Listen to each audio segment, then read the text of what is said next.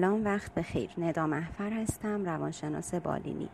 من و همکارانم از گروه پزشکان و روانشناسان جایروس امروز با موضوع رابطه تغذیه و خلق و خو همراهتون هستیم. حتما شما هم مثل من این تجربه رو داشتید که بعضی از روزها خیلی احساس خوبی دارید احساس می‌کنید سرحالتر و خوشحالتر از روزهای دیگه هستید و انرژی بیشتری برای انجام کارهاتون دارید. در حالی که بعضی از روزهای دیگه احساس چندان خوبی ندارید احساس کسالت و بیانگیزگی دارید یا شاید احساس درماندگی و ناامیدی. می‌خوایم ببینیم که آیا غذاهایی که ما مصرف می‌کنیم می‌تونن روی این حالات روحی ما تأثیر گذار باشن یا نه. واقعیت اینه که سلامت روان و سلامت جسم ما کاملا به هم مرتبط هستند و بین خلق و خو و غذاهایی که ما مصرف می‌کنیم ارتباط خیلی قوی وجود داره. اما می‌خوایم ببینیم که خوردن چه چیزی می‌تونه روی خلق و خوی ما تاثیر بذاره. آیا اصلا رژیم غذایی ما می‌تونه باعث کاهش استرسمون بشه؟ شاید اینطور باشه. چند لحظه در مورد اینکه چه چیزایی می‌خورید و چطور این غذاهایی که مصرف می‌کنید تا به حال تونستن احساساتتون رو تحت تاثیر قرار بدن فکر کنید و بعد نظر همکاران من رو هم در این خصوص بشنوید. سلام دکتر مصطفی امیری هستم متخصص مغز و اعصاب. در مورد رابطه غذایی که می‌خوریم با وضع خلق و روحیه ما و با وضعیت مغزی ما به صورت کلی خب اطلاعات خیلی زیاده. خیلی از اطلاعاتی که موجوده روی اینترنت اطلاعات متناقضیه. به خاطر همین شاید خیلی از افراد که میان اطلاعات رو می‌خونن آخرش سردرگم میشن که چی شد بالاخره این خوبه یا اون خوبه و ما چیکار کنیم چی بخوریم. چند تا نکته مهم وجود داره. من فکر می‌کنم همینا رو به خاطر بسپاریم کافی باشه. یکی اینکه تا جایی که می‌تونیم سبزیجات و میوه مصرف کنیم. مصرف سبزیجات و میوهمون تو حد اکثر ممکن باشه.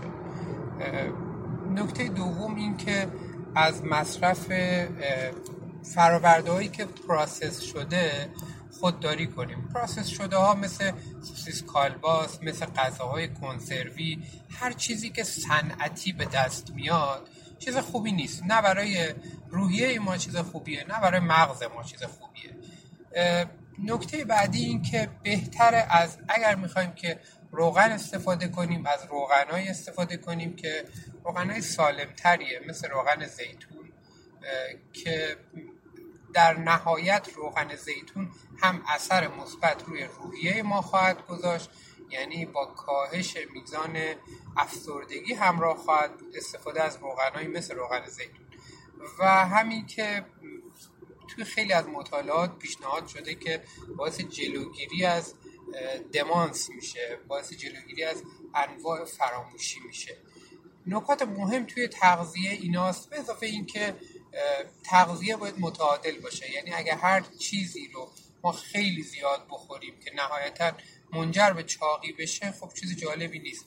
مهم نیست که حالا ما داریم یه غذای سالم می‌خوریم یا غذایی که سالم غیر سالم داریم می‌خوریم.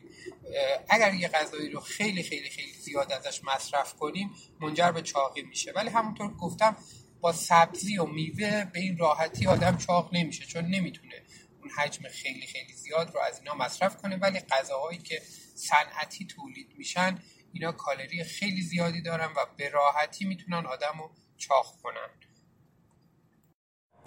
جدا از اینکه انواع مواد غذایی وجود دارن که می‌تونن روی خلق و خو و روحیه ما تاثیر بذارن و روحیه ما رو بالا ببرن یا پایین بیارن همین که ما به بدن خودمون اهمیت بدیم و بدن ما متوجه این بشه که ما در واقع در حال مراقبت کردن از خودمون هستیم به رژیم غذاییمون اهمیت میدیم باعث میشه که خلق و خوی ما بهبود پیدا کنه و روحیهمون خیلی بالاتر بره. اگه مایلید که اطلاعات بیشتری در مورد اینکه چه نوع مواد غذایی می‌تونن روی خلق و خو و روحیه ما تاثیر بذارن کسب کنید.